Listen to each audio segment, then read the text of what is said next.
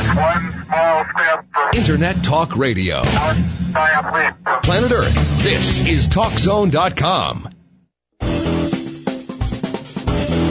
And now, more sports and torts with David Spada and Elliot Harris. Elliot, let's get right to our next guest. As soon as we get him on the air, That would help, wouldn't that it? would help. But I was looking at the people we've interviewed so far because I was working my website. We've had about 18 interviews with Hall of Famers since we started 14 weeks ago. And it's been real interesting talking to these guys, the stuff you learn from them. Yeah, it's, it's always good to hear their perspective on contemporary issues and uh, recalling the history of the NBA in its earlier days, the glory days, some of us would say. Oh, I mean, some of the stuff you find out from these guys, I mean, the co- camaraderie they had, how they all got along, basically how the game really hasn't changed that much. It's still the same game. Right. It's all about teamwork, passing, making sure you. Yeah, ve- very basic fundamental techniques that applied, you know, 50 years ago still apply today. It's not about having the best talent, it's the teamwork. Look at the Bulls. I mean, they're not the most talented team in the NBA, but they have the best record. Yeah, that that's that was an amazing story. Well, let's get right to our next guest. He's an eight-time NBA champion with the Celtics. He's going into the Hall of Fame this summer. Tom Satch Sanders, how are you doing? Listen, feeling good. Thank you. So what took so long for the Hall of Fame to recognize you as a Hall of Famer? Well, you know, there, there are so many players uh, that, that certainly warrant that title until uh, I can certainly understand it. So you're sort of coming off the bench in typical Satch Sanders fashion. Well, you know, uh, it's, it's uh, you know, it's funny you mentioned the bench. I had uh, on the eight championship teams. I started on seven of them, so uh, the bench was not my friend, uh, except at the end of my career. Someone said that Auerbach kept so, there, his sixth man on the bench to prevent him from earning more money. Basically, he kept Havlicek on the bench and those guys so they couldn't say I'm a starter. So when they're negotiating, No, that was certainly not his uh, his style, and uh, whatever it was, it certainly didn't work with Havlicek. he was such an integral part of the team. Uh, no, I'd venture to say that uh, Auerbach saw the the, uh, the the excitement and the movement and the, uh, the the pressure that came in when Frank Ramsey came into the game as the sixth man because he was coming off the bench in the uh, late fifties. And when uh, we were able to get Havlicek in there from Ohio State, we knew darn well that he could uh, do the job that Frank was doing, and there was another six man. Now, when you were playing, did you realize how great a team and an organization you were a part of? Well, first coming out of New York City, I wanted to go to the Knickerbockers, and uh, they drafted Darrall Imhoff from uh, California, and then of, of course uh, Boston took me in in that first round. I they had won two championships, or was it two, or was it yeah three championships, and they had won them without me. So I just assumed that they didn't need me. okay. you must have a four-week clover up your butt to get drafted by the Celtics. Well, it was certainly a great stay. They were already doing extraordinarily well, and Russell, of course, uh, I had seen him play in college, and when he had come to Madison Square Garden, and et cetera, and there was no question about his ability to to dominate, and uh, he was doing the same thing in the pros. Deep down, was it tough rooting for the Celtics being an, a New York guy, even after you were part of the organization? No, not at all. Not at all. You know, one of the things you, you always do when you're a player, if you are, for example, drafted in a round uh, where you thought you should have gone in an earlier round, first thing you're angry at about at this stage about 29 other teams. So you can't wait to play against those other teams to show them what a mistake they made. I'm looking at the NBA's top 50 players of all time.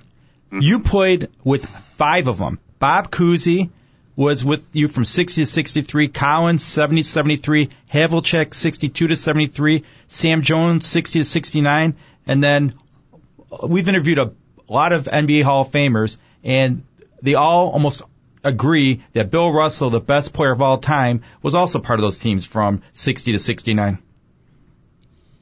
Oh, no doubt in. And if I had to start a, uh, you know, there, there's some really talented players on that list and, and, and that are playing now. But if I had to start a team, uh, I would certainly go with Bill Russell.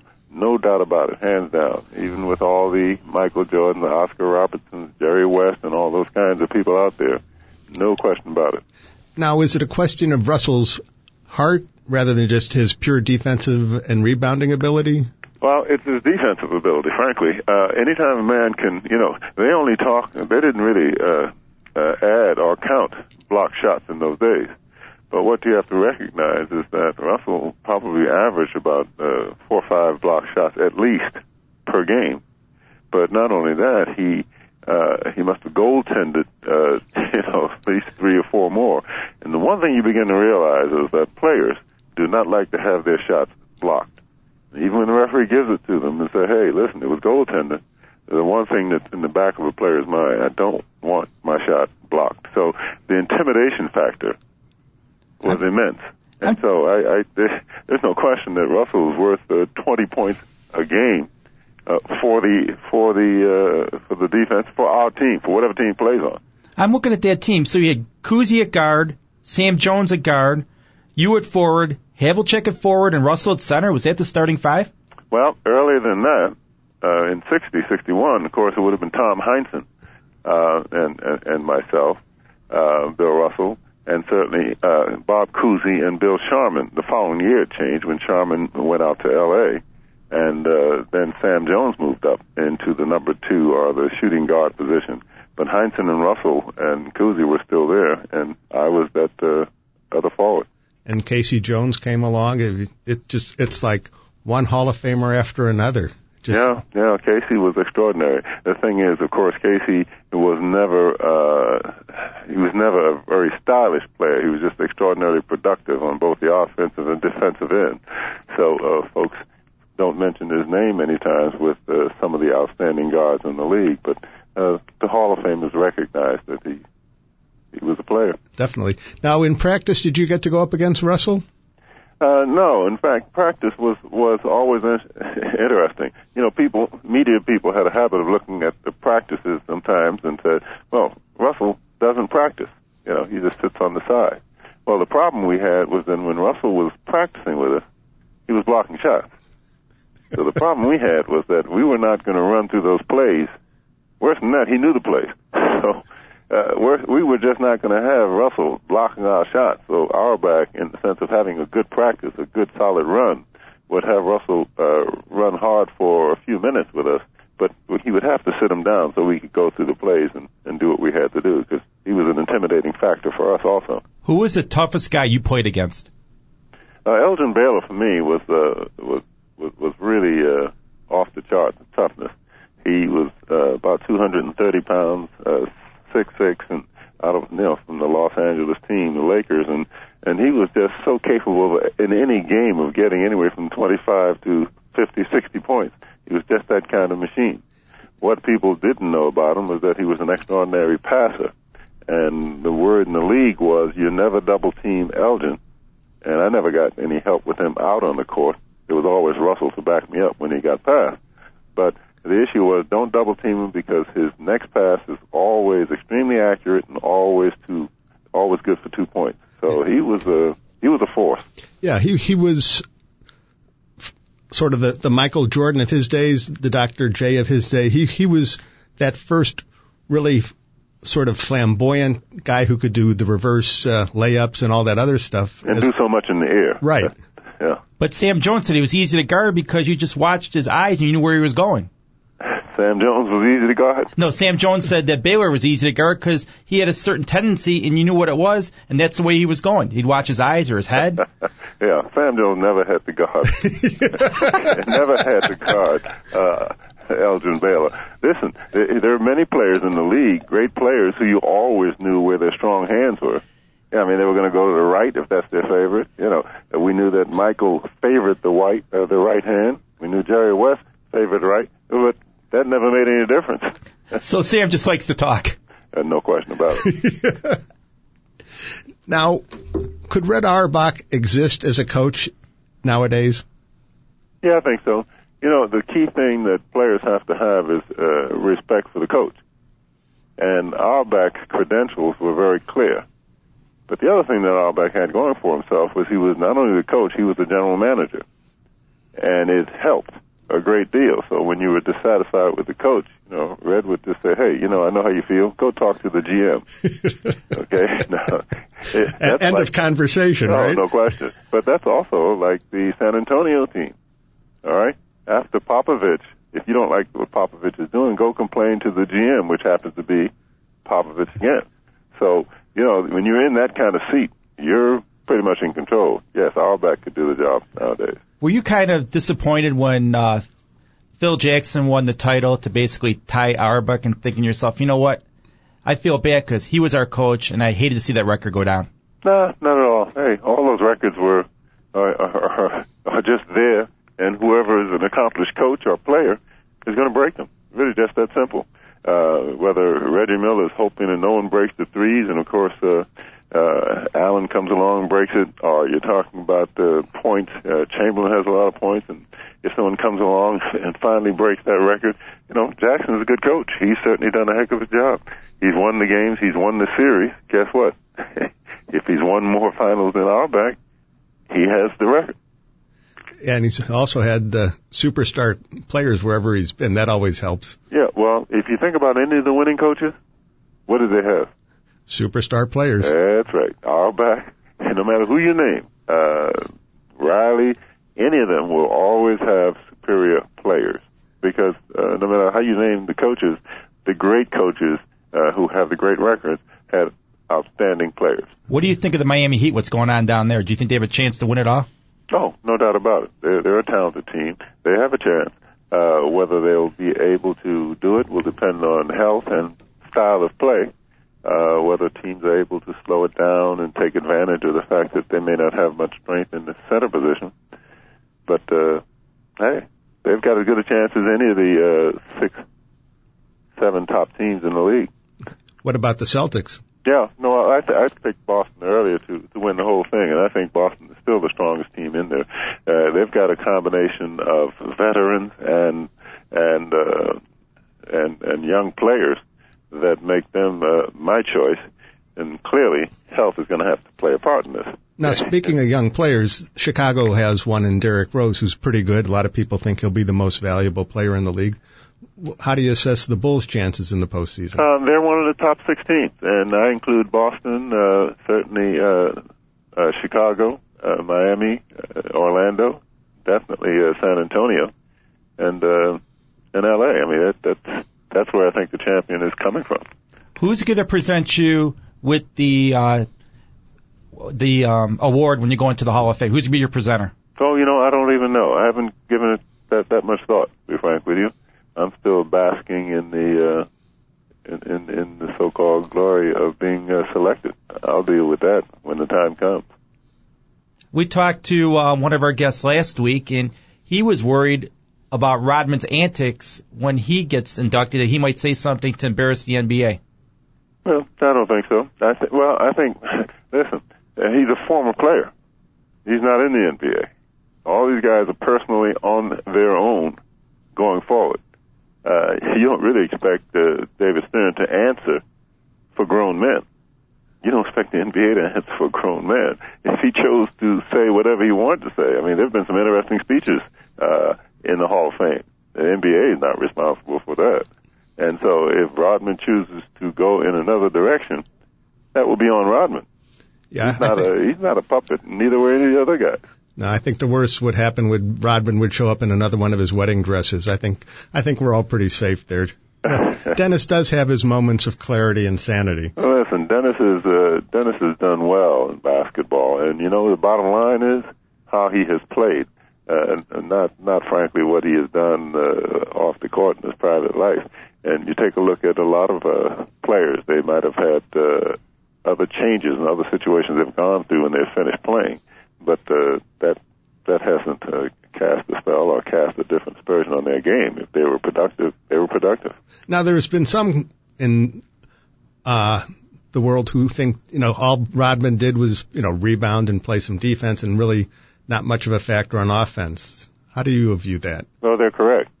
Except for one thing, those teams never would have won without him. Not any of the teams he played with would have won championships without him. But I mean, if you have Michael Jordan, Scottie Pippen to the top 50, Be don't- serious. Be serious. Michael played six years. Am I not mistaken? Before he won a championship? you're right. He learned how to be a team player, and that's the problem with Wilt Chamberlain. He Well- never learned how to be a team player. That, that's what I'm trying to say. So, what are we talking about here? Without Rodman, those pieces, those other pieces had to be there. You had to have, uh, was it Kerr?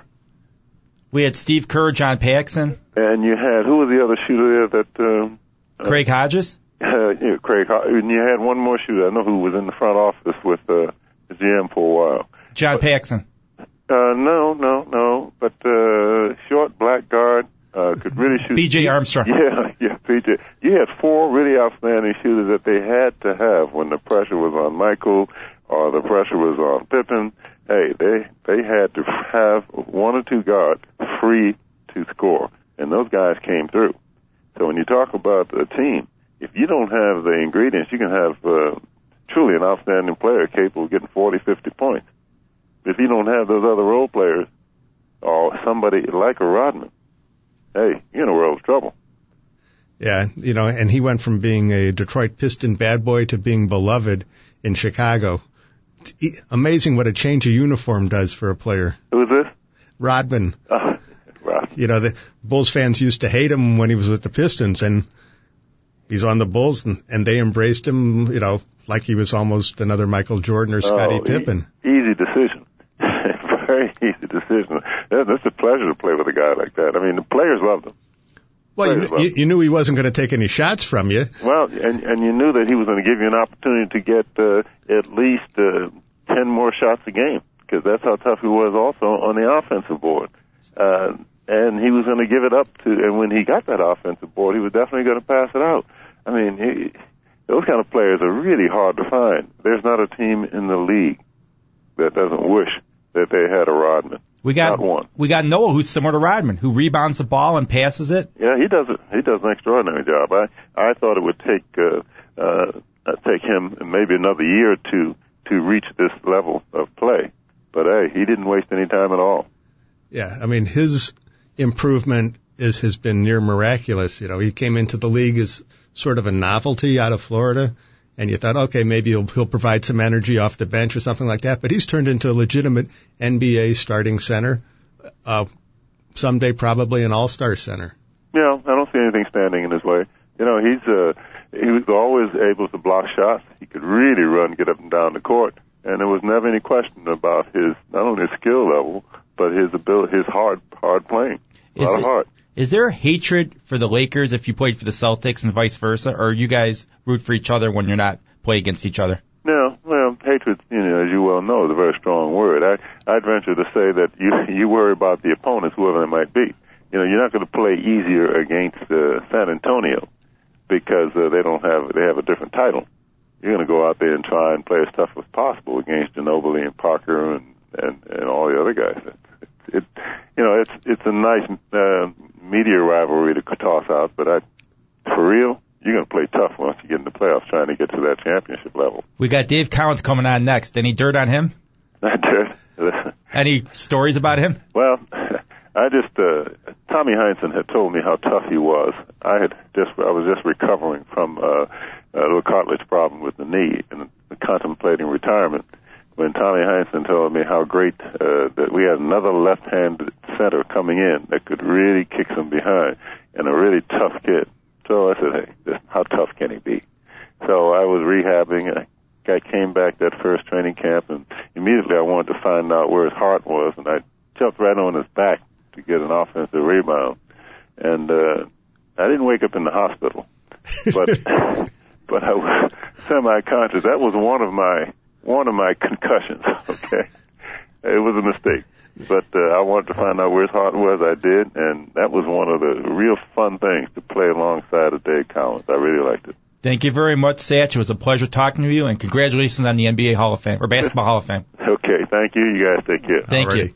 You're listening to Sports and Torts. We'll be back in a few with one of the top 50 players of all time in the Basketball Hall of Fame, Dave Cowens. You're listening to Sports and Torts. Stay tuned.